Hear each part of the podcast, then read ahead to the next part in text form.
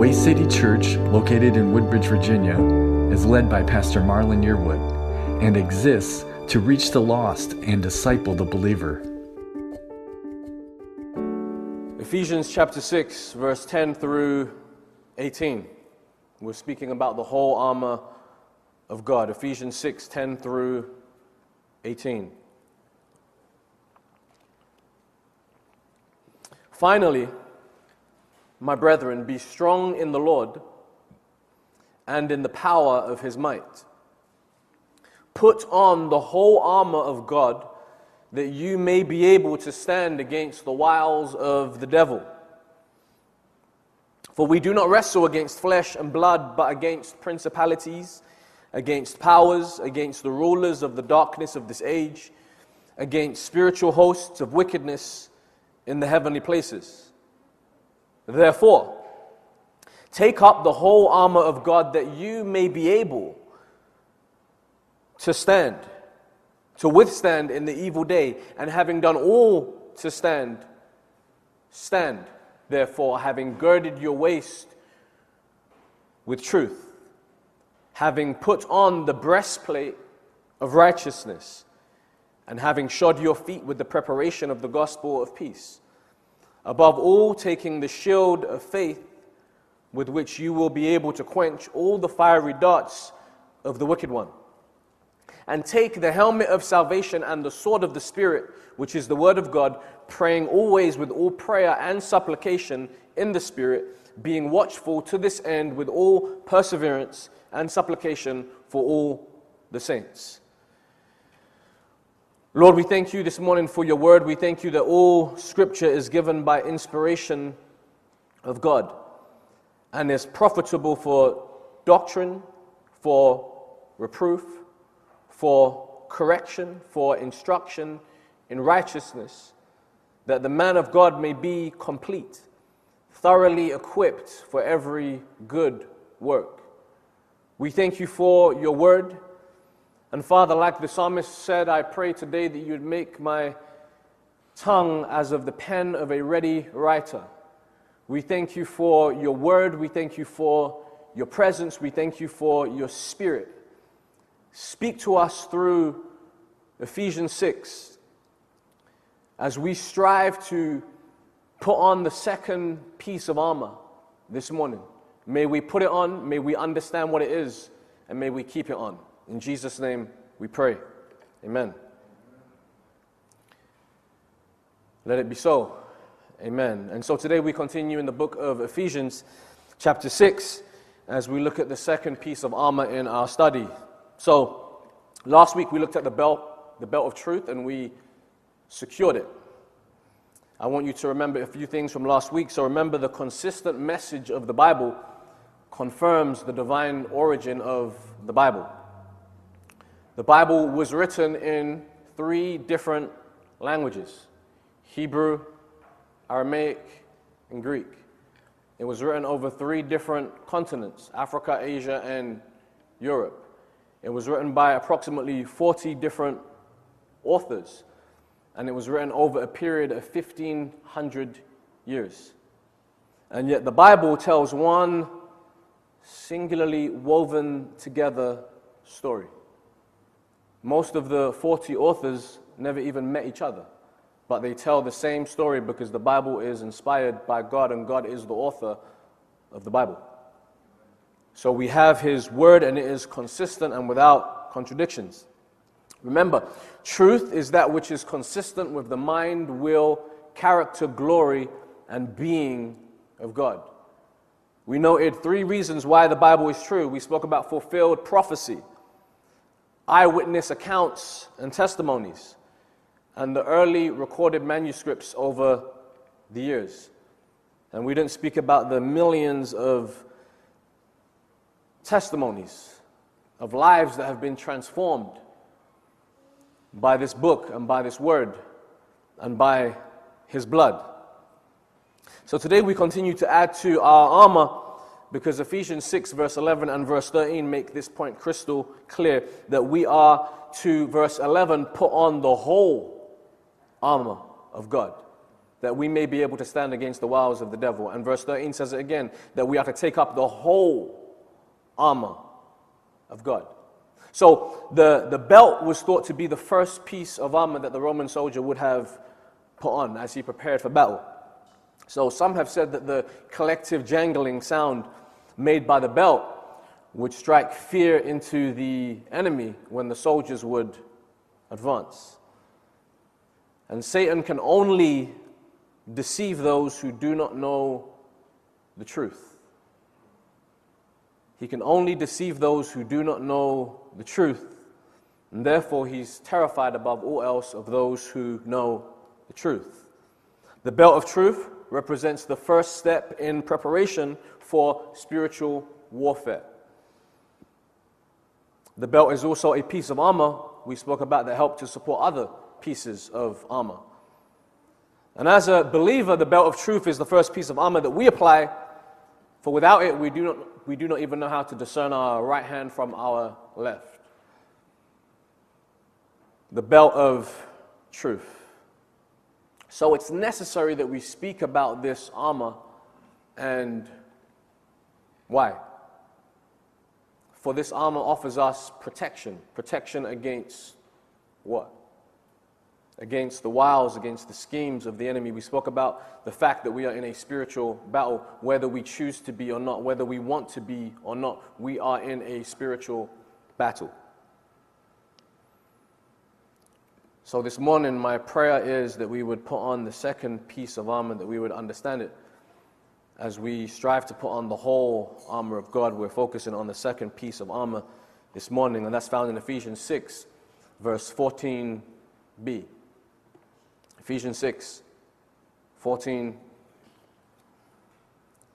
Stand, therefore, having girded your waist with truth, having put on the breastplate of righteousness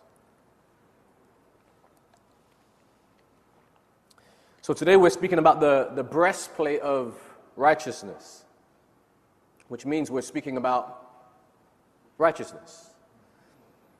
The, the breastplate may have been the largest piece of armor that the Roman soldier would have applied to himself, and some say that it extended from the neck to the thighs. Some would say, but this piece of armor would have protected the, the vital organs of a Roman soldier and would have protected, obviously, the heart above all else. And if I was to do a, a survey on the streets, and even in the sanctuary among the saints, and I was to ask the question, what is righteousness? Most, I believe, would say something along the lines of doing the right thing. Again, if I was to do a survey on the streets, and even among the saints in the sanctuary, and I was to ask the question, what is righteousness? I believe most would say something along the lines of doing the right thing. So then, is that the right answer? Is the question. Is righteousness doing the right thing?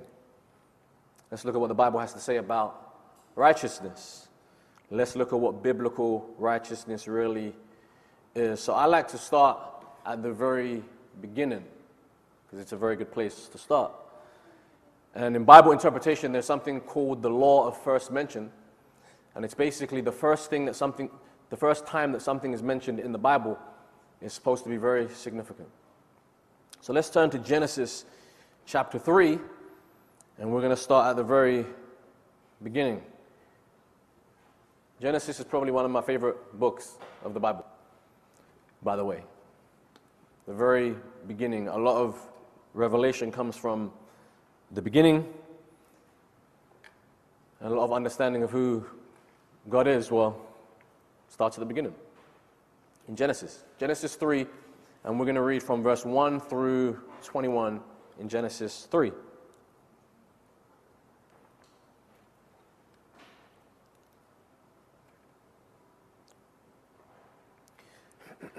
Now the serpent was more cunning than any beast of the field which the Lord God had made.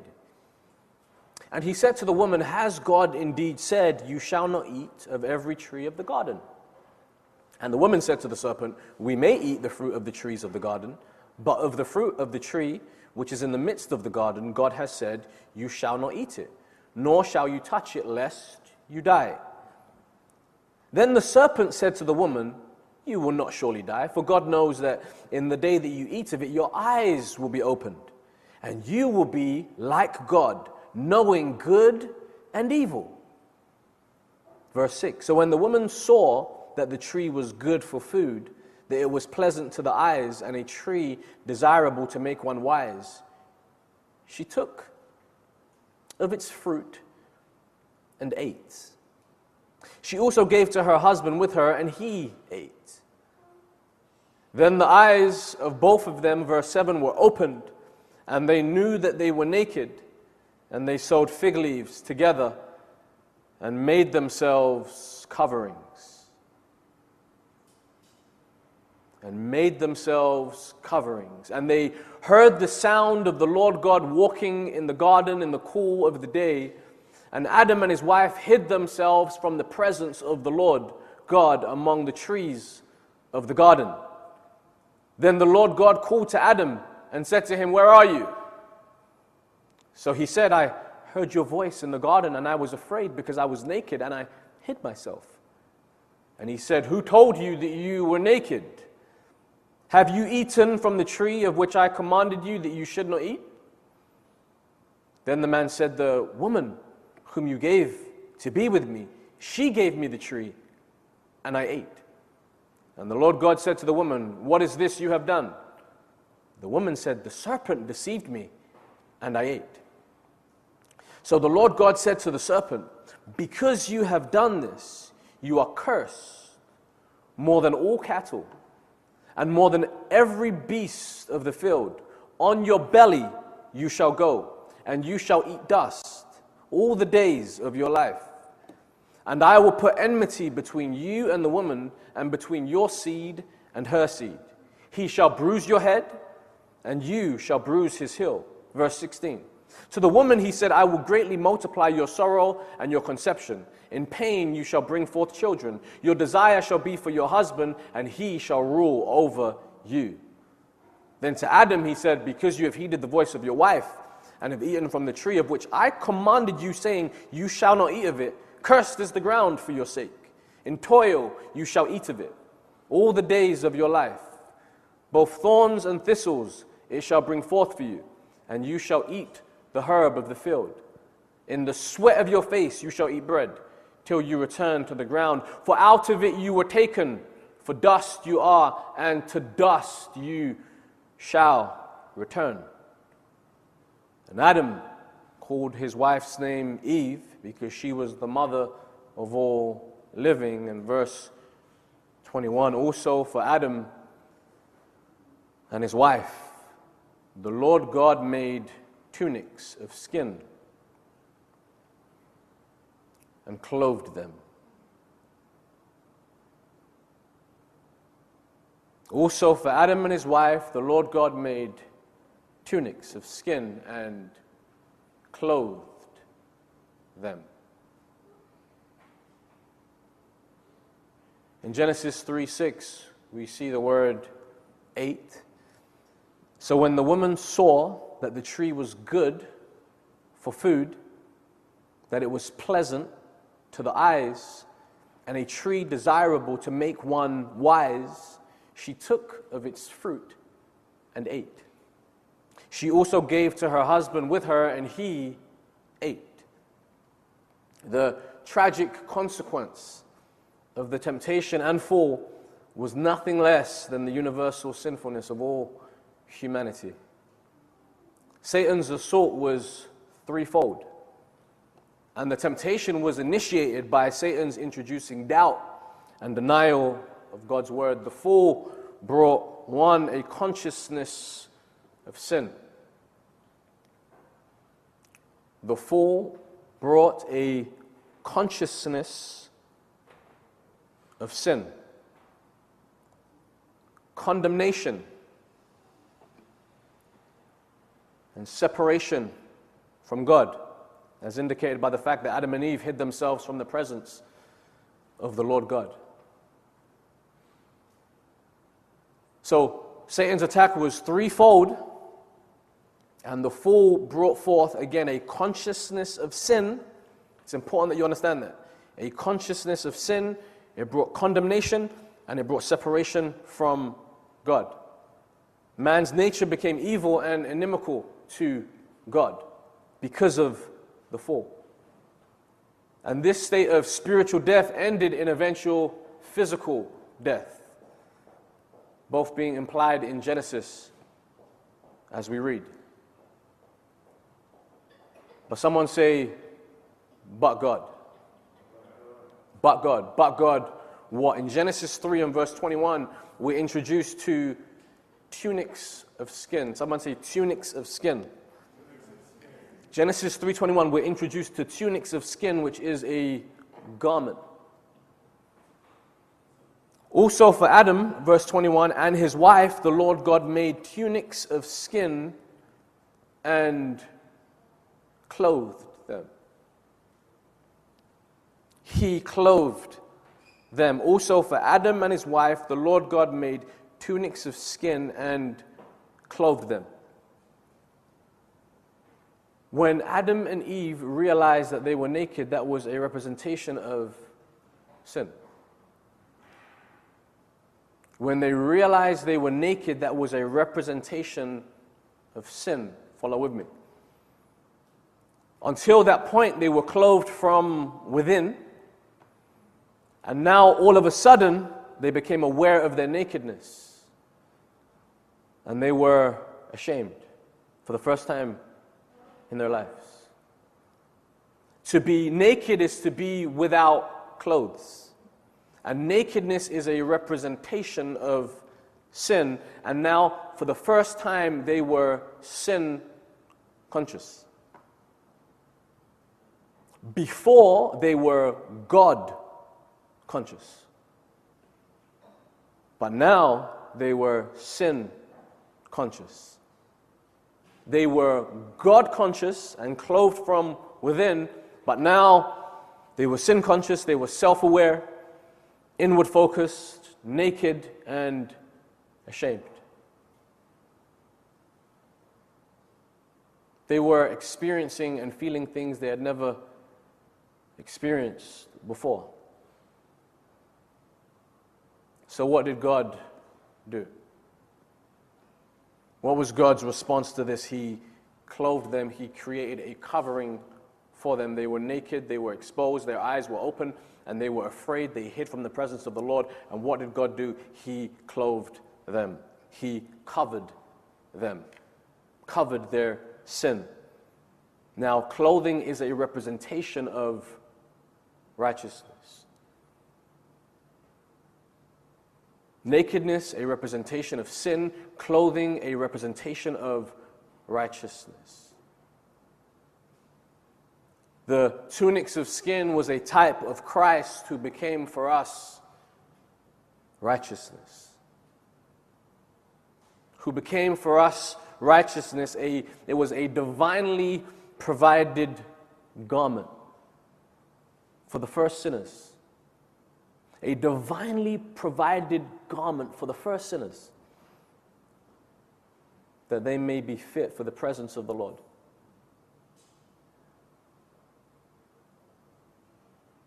God made this for them.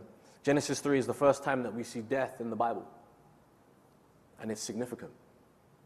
It's the first time that we see it. The tunics of skin came from an animal.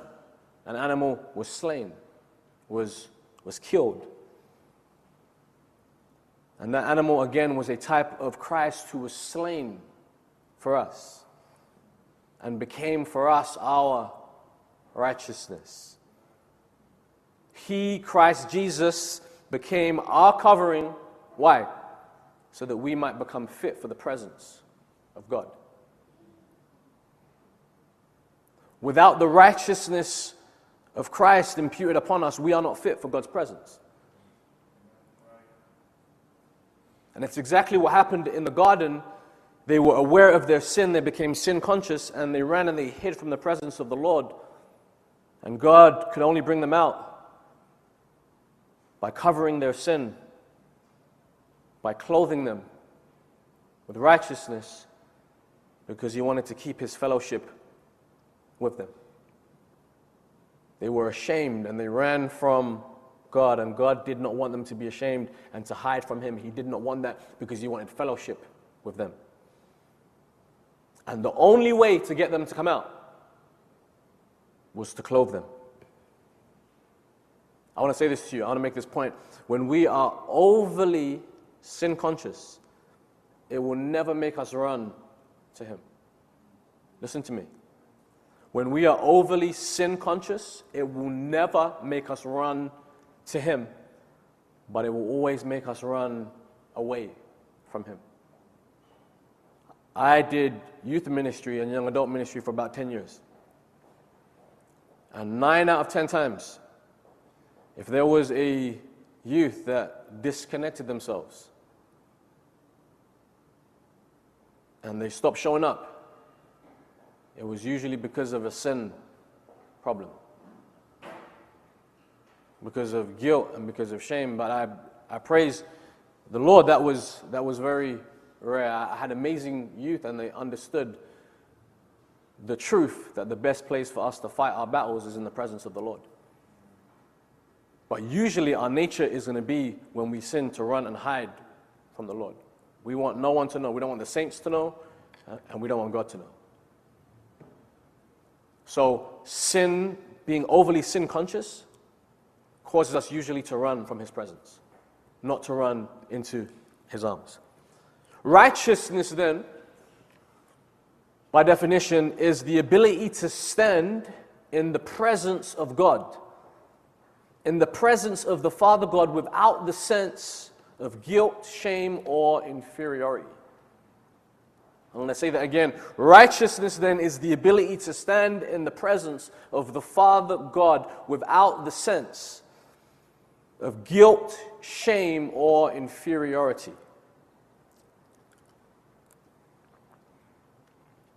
Romans 5 1 and 2, the Bible says, Therefore, having been justified by faith, we have peace with God through our Lord Jesus Christ, through whom also we have access by faith into this grace in which we stand, and rejoice in hope of the glory of God. Romans 5 1 and 2. Romans 8 1. There is therefore now no condemnation for those who are in Christ Jesus, who walk not according to the flesh, but according to the Spirit. Ephesians 2, verse 8 and 9 For by grace you have been saved through faith, and that not of yourselves, it is the gift of God, not of works, lest anyone should boast. Genesis 15 and verse 6. And he believed in the Lord and he accounted it to him for righteousness. Speaking of Abraham, and he believed in the Lord. This is not a, a righteousness by works, this is a righteousness by faith. And he believed in the Lord, and he accounted it to him for righteousness. Why? Because he believed. Romans 4 3. For what does the scripture say? Abraham believed God, and it was accounted to him for righteousness. Galatians 3 6. Just as Abraham believed God, and it was accounted to him for righteousness. He was righteous because he believed. Again, this is a righteousness by faith not a righteousness by works. Numbers 13, I want to read this uh, little story to you in Numbers 13, 28 through 33. And just um, leading up to the verses that we're going to get to, this is the report that the spies gave the people regarding the land that God had promised to them. God had promised the children of Israel this, this land, the, the promised land. And the, the spies, they went to see the land um, to bring back report to the people. And God said, This land is yours. So the spies, they went to view the land. And then, verse 28, this is the report that they begin to give. Numbers 13, 28 through 33. Verse 28 Nevertheless, the, the people who dwell in the land are strong. This is the report that they're giving to the children of Israel. Nevertheless, the people who dwell in the land are strong. The cities are fortified and very large. Moreover, we saw the descendants of Anak there. The Amalekites dwell in the land of the south. The Hittites, the Jebusites, the Amorites dwell in the mountains, and the Canaanites dwell by the sea and along the banks of the Jordan. So, what they're saying is there are enemies all around this land that God said we're supposed to have. Verse 30 Then Caleb quieted the people before Moses and said, Let us go up at once and take possession, for we are well able to overcome it. Joshua and Caleb had a, had a different perspective than the other people who went to spy out the land. Verse 31 But the men who had gone up with him said, We are not able to go up against the people, for they are stronger than we. And they gave the children of Israel a bad report of the land which they had spied out, saying, The land through which we have gone as spies is a land that devours its inhabitants. And all the people whom we saw in it are men of great stature. There we saw the giants, the descendants of Anak came from the giants. And we were like grasshoppers. And we were like grasshoppers in our own sight. And so we were in their sight.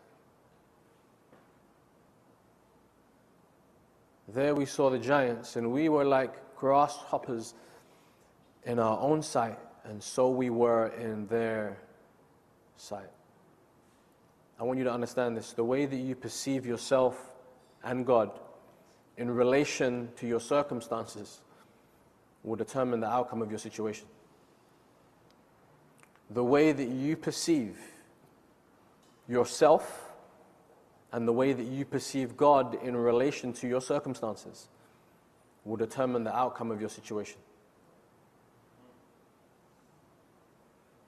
That's a fact. Four things happen when we know that we are righteous.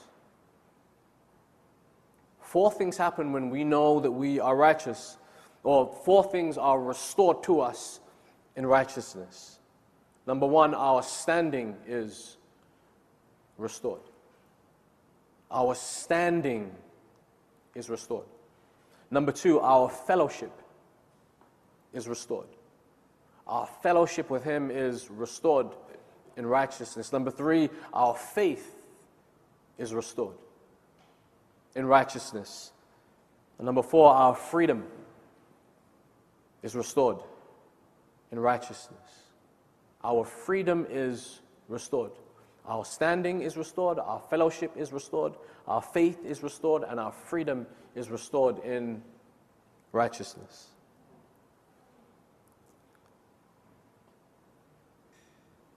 And I'm going to say this and I'm going to make this very clear. I believe this to be so. I don't believe that it is right or biblical for us to focus on our sin more than we focus on our righteousness. I'm going to say that again. I don't believe that it is right or biblical for us to focus on our sin more than we focus on our righteousness. I don't think that's that's so, or it's supposed to be like that. And there are, are many groups that focus heavily, heavily on their sin and their sin nature. And that is the, the focal point. I believe that we must be more righteousness focused than we are sin focused. Amen. And there are a lot of believers out there that, that still believe that we are just and we are only poor, miserable sinners saved by grace. Now that sounds amazing and it sounds very, very humble. But is it biblical? I would say you were a sinner saved by grace. And my sincere question to you this morning is this this is my sincere question.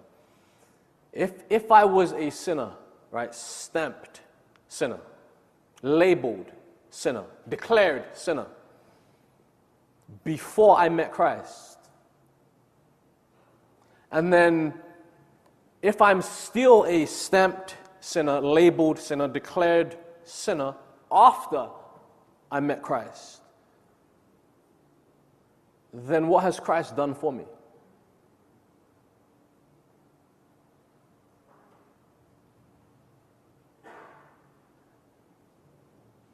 That's my, sin- my sincere question to you.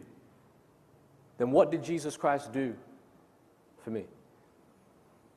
And maybe you're thinking this there are, there are two types of people, there are two types of sinners. There are lost sinners and there are saved sinners. But I have a problem with, with that because Christ didn't just die for me to go to heaven, but the Bible tells me that He changed my nature. He did a work on the inside of me. There's something that He did in me which changed my nature. So I declare to you that there are not saved sinners and lost sinners. There are the sinners and there are the righteous. Amen. There are the sinners and there are the righteous. Now, this is the mystery, right? Because John tells us that if we say that we have no sin, that we are liars. Right? So that is truth. What John said is truth. So then we, we still make mistakes. The, the righteous can make mistakes. Let me be clear. We can make mistakes. The righteous will make mistakes. The Bible says a righteous man falls seven times but gets back up again. So the righteous will make mistakes. However, I do think there is an offense to Christ if our most pronounced and confessed label of ourselves is that of sinner. I think it's an offense to Christ. If our most confessed and pronounced label over ourselves is that of sinner. Now, this is why I say that. Let me give you biblical text. Turn to 2 Corinthians 5 17 through 21.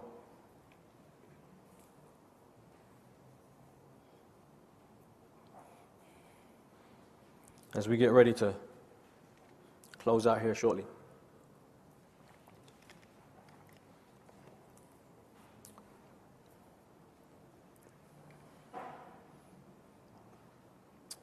This is why I think the title sinner as our primary title over ourselves may be offensive to the Lord. 2 Corinthians 5 17 through 21. Therefore, actually, can we, can we read this together? Actually, we may have different translations. It's okay. This is the New King James. But let's read this together. Yeah, on the screen. There we go. Right. Therefore, if anyone is in Christ, he's a new creation. Old things have passed away. Behold, all things have become new. Now, all things are of God, who has reconciled us to himself through Jesus Christ and has given us the ministry of reconciliation. That is, that God was in Christ reconciling the world to himself, not imputing their trespasses to them, and has committed to us the word of reconciliation. Now then, we are ambassadors for Christ, as though God were pleading through us. We implore you on Christ's behalf be reconciled to God. For he made him who knew no sin to be sin for us, that we might become the righteousness of God in him. Amen. Amen. Therefore, if anyone is in Christ, he is a new creation. Old things have passed away. Behold, all things have become new. Now, all things are of God who has reconciled us to himself through Jesus Christ and has given us the ministry of reconciliation. That is, that God was in Christ reconciling the world to himself, not imputing their trespasses to them, and has committed to us the word of reconciliation. That basically means that, that the, the, the preaching of the gospel um, is not just for a select few. It's not just for even the evangelists, but it's for the body of Christ. If you have been reconciled to God, He has given you the ministry of reconciliation. That is you reconciling people to Him. If you have been reconciled, that is your mission. That is your goal. That is a part of His plan and purpose for your life as a believer. If you have been reconciled to Him, that you would continue this ministry of reconciliation. Amen? That's what that means. Now then, we are ambassadors of Christ through God. Though God were pleading through us, we implore you on Christ's behalf, be reconciled to God. Verse 21. For he made him who knew no sin to be sin for us. Why? That we might become the righteousness of God in him. Listen to me. God made him, God made Christ, who knew no sin, to be sin for us. Why? So that we might become the righteousness of God in Him, in Christ. Do you understand? The great exchange. He became sin so that we might become righteous.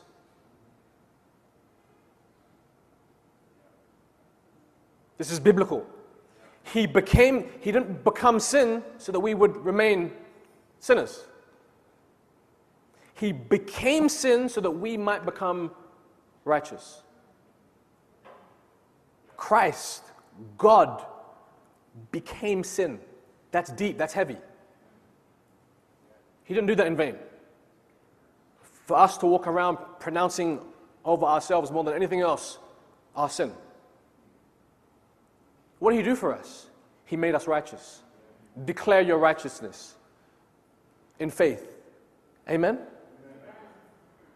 Again, we understand that we make mistakes. We, we, we have times of confession. You guys are, you know that and understand that, right? I, I, I believe in that. But man, confess your righteousness more than you confess your sin.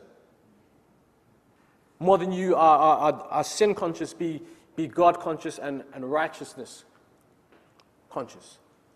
Know that He has made you righteous. Amen? So he, he either did or He didn't. And He did. And you are, remember, you are what God says about you. You are what God says about you. And you can be what He says about you, or you can be what you think about yourself. And remember, it is false humility to call yourself anything less than what God calls you. That's false humility. You think you're being humble. It's false humility to call yourself anything less than what God Himself calls you.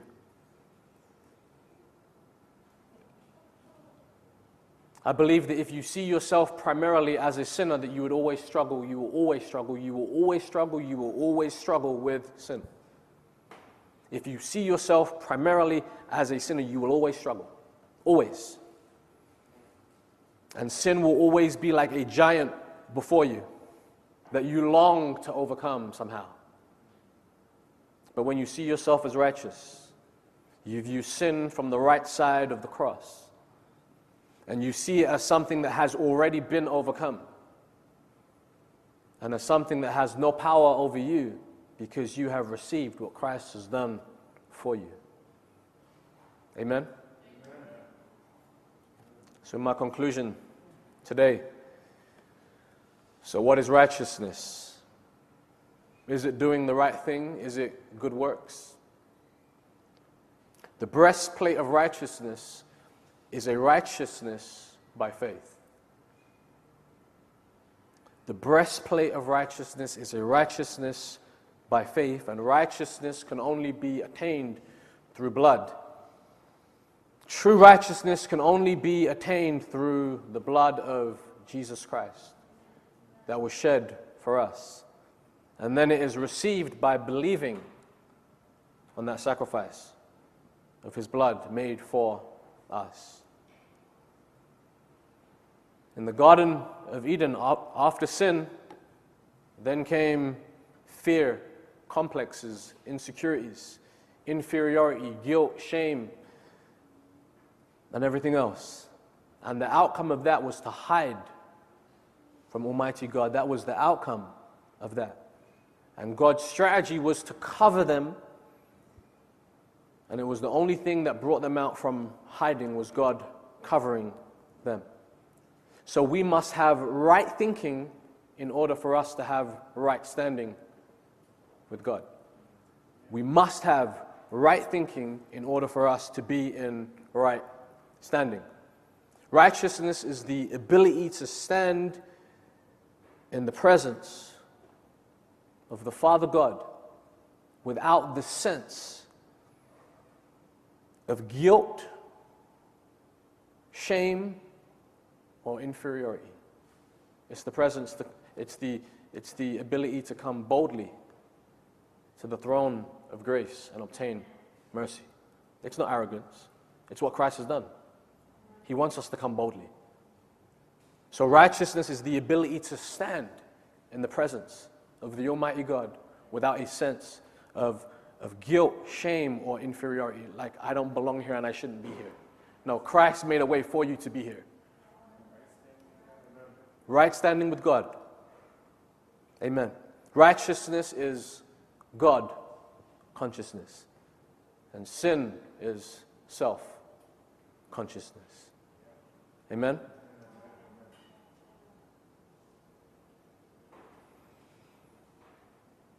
Luke 15, we know the story of the prodigal son in Luke 15.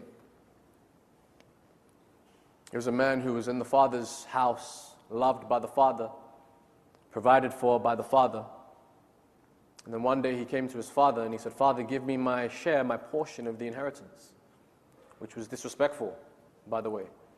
His father looked to his son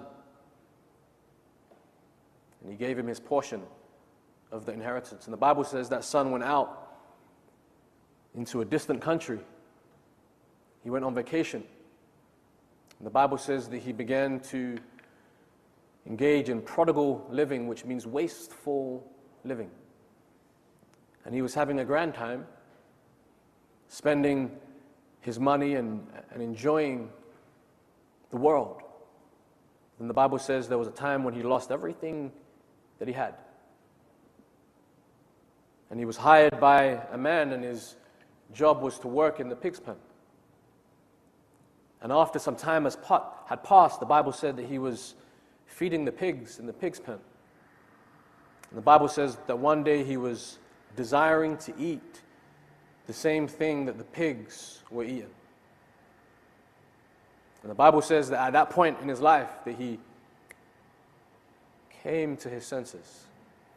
The light bulb came on, the light came on, and he said, What am I doing here, desiring to eat what the pigs are eating, when my father has a house and his servants are treated better than this? And he said, I'll go back to my father's house and tell him how I'm sorry. And the Bible says that he went back to his father's house. And his father saw him a far way off and ran to his son and kissed him and hugged him and threw his arms around him and said, My son, which was lost, is now found. My son, which was dead, is now alive. And the son said, Father, I'm not even worthy to be called your son anymore. Just make me as one of your servants.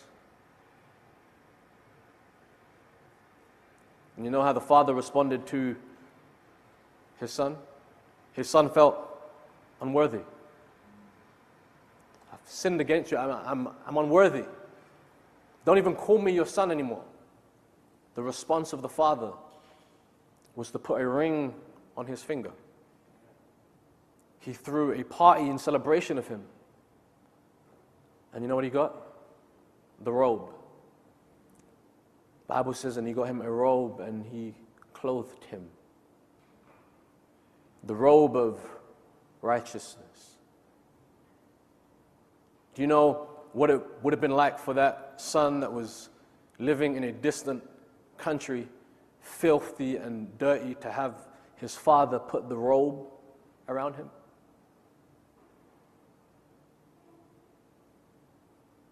That would have been a game changer for him. And he knew that his father had received him and had accepted him.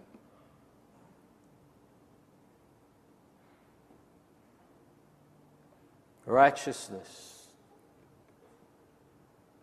is what Christ has clothed us with. And He's done it so that we would be in fellowship with Him, so that we would not feel guilty or ashamed or inferior, but He wants to fellowship with you. So He's given you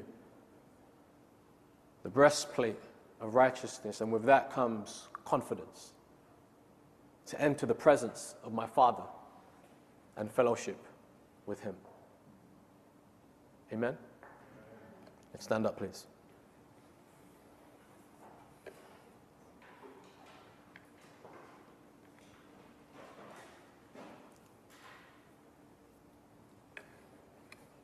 Bow your heads, please. Take a moment and think about the word that you heard this morning.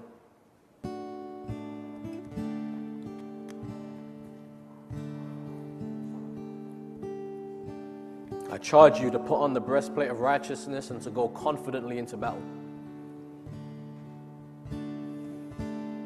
This is your confidence in battle.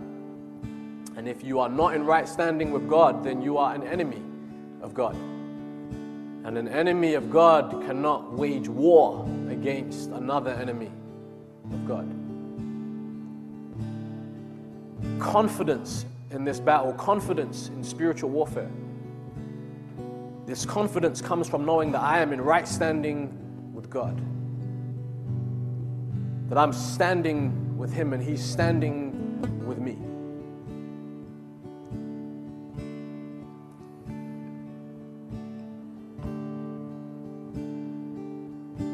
Put on the breastplate of righteousness. The great exchange, He became so that you might become. He became so that you might become. He became so that you might become. He became. Your standing has been restored. Your fellowship has been restored. Your faith has been restored. Your freedom has been restored in Christ Jesus. Father, we thank you today for your word. There is nothing like your word. It feeds the spirit. The spirit loves to sit at the feet of your word. Thank you that our spirit was nourished this morning because of your word. Thank you for the truth of your word. Thank you for the breastplate of righteousness that gives us confidence in the battle. Lord, we heard a lot this morning about what you have done for us. And I pray that if there's anyone in this room or anyone online who, have, who has not put their trust in you, that they will this morning. For Lord, it is a fact that at the name of Jesus, every knee shall bow and every tongue shall confess that Jesus Christ is Lord. Every knee shall bow on earth, every knee shall bow in the heavens, and every knee shall bow underneath the earth. We can bow now or we can bow later. And if we bow now, then it will be right with us. But if we bow later, it will be too late. So we thank you for your love, we thank you for your grace, we thank you for your mercy.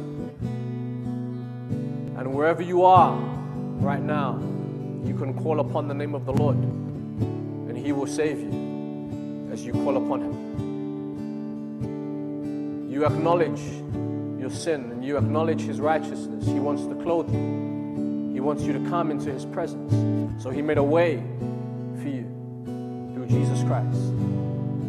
So trust in Him this morning, believe in Him this morning, and be saved and delivered from your sin. Lord, we thank you for confidence this morning. Father, I pray that this message would never be forgotten, that we would be reminded each and every single day that we are righteous before you, that we would be God conscious, that we would be righteousness conscious.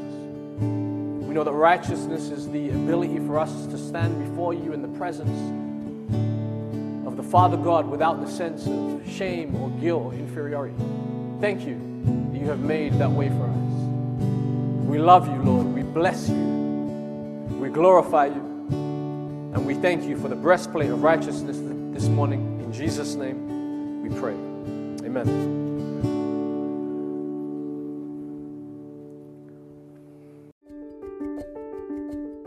We'd love to hear from you. Visit us at thewaycitychurch.org.